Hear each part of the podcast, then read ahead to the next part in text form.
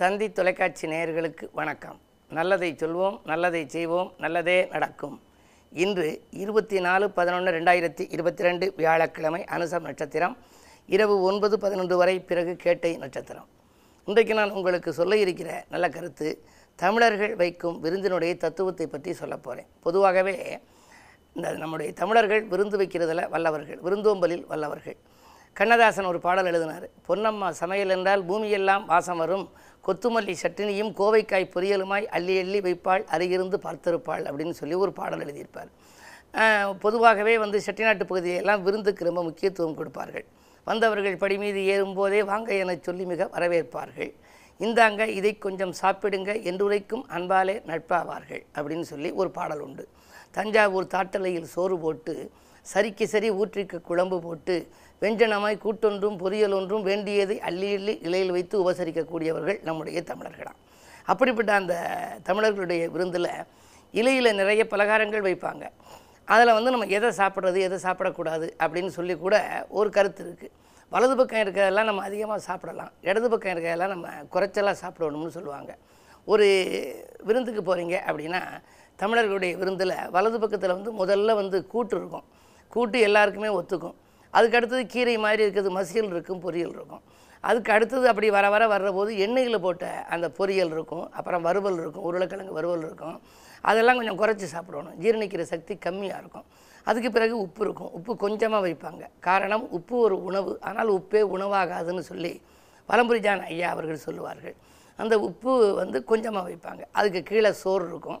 அது ஓரளவு சாப்பிடலாம். பக்கத்தில் இனிப்பு இருக்கும். கடைசியாக பாயசம் ஊற்றுவாங்க இந்த தமிழர் விருந்து வைக்கக்கூடிய முறை அந்த இலையில் இருக்கும். ஆனால் அவர்களுக்கு ஒவ்வொரு பேர் வச்சுருந்தாங்க. அந்த பேர் வந்து ரொம்ப ஆச்சரியப்படத்தக்கதாக இருக்கும்.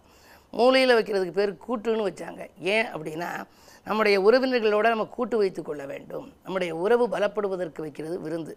ஒருத்தர் வீட்டுக்கு வர்றாரு அவருக்கு விருந்து வைக்கிறோம். முதல்ல கூட்டு தான் வைப்பாங்க. காரணம் நம்ம கூட்டாக இருக்கணும். நம்முடைய உறவு விட்டு போகக்கூடாதுன்னு சொல்லி வைப்பாங்க. அடுத்து வந்து உப்பும் ஊறுகாயும் கொஞ்சமாக வைப்பாங்க.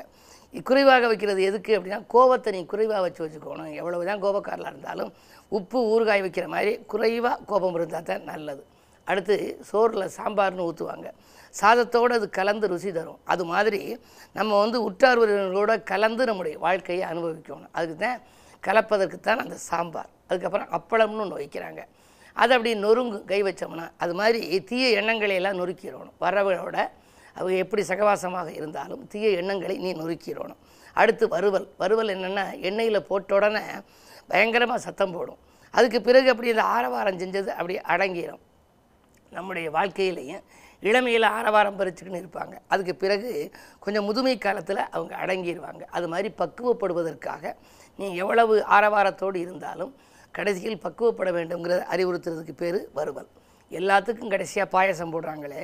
வாழ்க்கையை இனிப்பாக அமைத்துக்கொள்வதற்காக அதுவே ஒரு லட்சியமாக இருக்கும்னு போடுறாங்க. ரசம் போடுறாங்க. ஒன்றுமில்லாததுக்கு ஒன்றுமில்லாதது ரசம். தெளிந்த சிந்தனையோடு நீ செயல்படணும். அதுக்கு பிறகு இலை போட்டு பரிமாறுறான். அந்த இலையில இப்போ பச்சையம் இருக்குது வாழை இலை போட்டு சாப்பிடுங்கிறேன். இலையில் நடுகெழுத்து இல்லைன்னா நடு நடுகெழுத்து இல்லைங்கிறது இல்லை நடுகெழுத்து இல்லைங்கிறது இல்லைன்னா இலைன்னு வந்துடும் வந்தவர்களுக்கு எப்போவுமே இல்லைன்னு சொல்லக்கூடாது. அதுதான் அந்த இலைங்கிறத ஞாபகப்படுத்தி இலை போட்டு நம்ம விருந்தளிக்கிறோம். விருந்தாளிகளுக்கு தட்டில் பரிமாறக்கூடாதாம் பண்ணினா தட்டுப்பாடு வந்துடுங்கிறேன் ஆனால் இந்த காலத்தில் இலை வாங்க முடியாதுன்னா தட்டு வைக்கிறான் புது தட்டு வைக்கலாம்னு சொல்கிறாங்க இப்படி கூட விருந்தினுடைய தத்துவத்தை தமிழர்கள் எல்லாம் ரொம்ப அழகாக தெரிவித்தார்கள். நாமும் விருந்து வைத்து நம் வாழ்க்கையை எல்லோரோடும் அனுசரித்து சென்று உற்றார் உறவினர்களை கலந்து ஆலோசித்து நம்முடைய வாழ்க்கையை அமைத்து கொண்டால் நம் வாழ்க்கையும் சிறப்பாக இருக்கும் என்ற கருத்தை தெரிவித்து இனி இந்திய ராசி பலன்களை இப்பொழுது உங்களுக்கு வழங்கப் போகின்றேன். மேசராசினியர்களே காரியங்கள் கைகூட கடவுளை வழிபட வேண்டிய நாள் இந்த நாள். உங்களுக்கு இன்று சந்திராஷ்டமம். எனவே எது செய்தாலும் ஏதேனும் ஒரு தொல்லைகள் இருக்கலாம். உடன் இருப்பவர்களும் உபத்திரவம் செய்வார்கள். உத்தியோகத்திலும் மேலதிகாரிகளின் கெடுபிடி அதிகரிக்கும். வருமானம் ஓரளவு இருந்தாலும் விரயங்கள் கூடுதலாக இருக்கும். இன்று கிழமை வியாழன் என்பதால் குருவை வழிபடுவதன் மூலம் ஓரளவேனும் துன்பங்களிலிருந்து நீங்கள் விடுபட இயலும். ரிஷபராசினியர்களே உங்களுக்கு வெளிவட்டார பழக்க வழக்கம் விரிவடையும் நாள். வியக்கும் தகவல் விடிகாலையிலேயே வரலாம். வருமானம் போதுமானதாக இருக்கும். பயணங்களால் உங்களுக்கு பலன் உண்டு. புதிய வாகனங்கள் வாங்கி பயணிக்க வேண்டும் என்று விரும்புவீர்கள். அந்த எண்ணங்கள் நிறைவேறும். அது மட்டுமல்ல இன்று உத்தியோகத்தில் கூட உங்களுக்கு இணக்கமாக நடந்து கொள்வார்கள். உடன் வேலை பணிபுரிபவர்கள் அதாவது சக பணியாளர்கள் உங்களுக்கு இணக்கமாக நடந்து கொள்ளக்கூடிய சூழ்நிலை உண்டு. மிதுனராசினியர்களே உங்களுக்கெல்லாம் செவ்வாய் பலம் நன்றாக இருக்கிறது. உடன்பிறப்புகளால் உற்சாகம் காணுகின்ற நாள். உதவுவதாக சொல்லியவர்கள் உங்கள் இல்லம் தேடி வந்து கூட உதவி செய்யலாம். அஷ்டமத்தில் சனி இருந்தாலும் கூட இல்லத்திற்கு தேவையான நல்ல பொருள்களை அதாவது விலை உயர்ந்த பொருள்கள் ஆடம்பர பொருள் அத்தியாவசிய பொருட்களை வாங்குவதில் கவனம் செலுத்துவீர்கள். பணப்புழக்கம் சிறப்பாகவே இருக்கிறது. எனவே இந்த நாள் உங்களுக்கு நல்ல நாள். கடகராசினியர்களே உங்களுக்கு பொருளாதார நிலை உயர்கின்ற நாள். பொல்லாதவர்கள் உங்களை விட்டு விலகுவார்கள். இல்லத்திலே கல்யாணம் ஏதேனும் ஒரு சுபகாரியங்கள் நடைபெறுவதில் தடை இருந்தால் அது விரைவில் நடைபெறுவதற்கான அறிகுறிகள் தென்படும். காரணம் குருவினுடைய பார்வை உங்கள் ராசியில் பதிகின்றது. பனிரெண்டிலே செவ்வாய் இருப்பதால் விரய ஸ்தானத்திலே செவ்வாய். ஏதேனும் இடம் பூமி விற்பனையாக வேண்டியது இருந்தால் அது விற்பதற்கான வாய்ப்புகள் இன்று கைகூடி வரலாம். சிம்மராசினியர்களே உங்களுக்கு யோகம் செய்யும் செவ்வாய் லாபஸ்தானத்தில். பூமியால் யோகம் புதிய ஒப்பந்தங்கள் வந்து சேரும். உத்தியோகத்திற்கு கூட நீங்கள் நினைத்தபடியே மேலதிகாரிகள் உங்களுக்கு வேண்டிய சலுகைகளை செய்வார்கள். ஆறில் சனி இருப்பதால் தொழிலும் நல்ல வளமாகவே இருக்கும். செல்வநிலை உயரும் இந்த நாளில் கிழமை வியாழன் என்பதால் குருவை வணங்குவது நல்லது. கன்னிராசினியர்களே குறு பார்வை இருக்கின்றது. அடிப்படை வசதிகளை பெருக்கிக் கொள்வீர்கள். அதிகார வர்க்கத்தினரின் ஆதரவு கிடைக்கும். ஆதாயம் உங்களுக்கு கூடுதலாகவே கிடைக்கின்ற நாள். இந்த நாள் பயணங்கள் பலன் தரும். கல்யாணம் போன்ற சுப காரியங்கள் பெற்றோர்களின் மணி விழாக்கள் பிள்ளைகளுடைய வேலைக்கான முயற்சி போன்றவற்றில் நீங்கள் இன்று எடுக்கும் முயற்சியில் வெற்றி உங்களுக்கு கிடைக்கும். எட்டில் ராக இருக்கிறாரே என்று நினைக்க வேண்டாம். எட்டில் ராக இருந்தால் அலைச்சல் கொஞ்சம் அதிகரிக்கலாம். அலைச்சல் இருந்தாலும் ஆதாயம் உண்டு. துலாம் ராசி நேர்களே உங்களுக்கு ஜென்மத்தில் கேது. ஜென்ம கேதுவாக இருப்பதால் மன நிம்மதி குறையும். மருத்துவ செலவுகள் அதிகரிக்கும். உத்தியோகத்தில் திடீரென மாற்றங்கள் வரலாம். கணவன் மனைவி தனித்தனியாக வேலை பார்த்து வந்தால் அவர்கள் ஒன்று சேர முடியுமா என்று நினைக்கின்ற இந்த நேரத்தில் இப்பொழுது மீண்டும் யாரேனும் ஒருவருக்கு இடமாற்றங்கள் வரலாம். உத்தியோக உயர்வை முன்னிட்டு வருவதனாலே பிரிந்திருக்கும் சூழ்நிலைகள் தான் வரும். இருந்தாலும் கூட ஜென்ம கேது இருப்பதால் நீங்கள் ஆன்மீகத்தில் ஈடுபட ஈடுபட வாழ்க்கையில் நல்ல நிலை உருவாகும். அந்த அடிப்படையில் இன்று குருவாரம் என்பதால் குருவை கும்பிடுவது நல்லது. விருச்சிக ராசினியர்களே உங்களுக்கெல்லாம் இந்த நாள் ஒரு இனிய நாள். உங்கள் ராசியிலேயே கூட்டு கிரகம் சூரியன் சந்திரன் புதன் சுக்கிரன் நான்கு கிரகங்கள் இருக்கின்றன.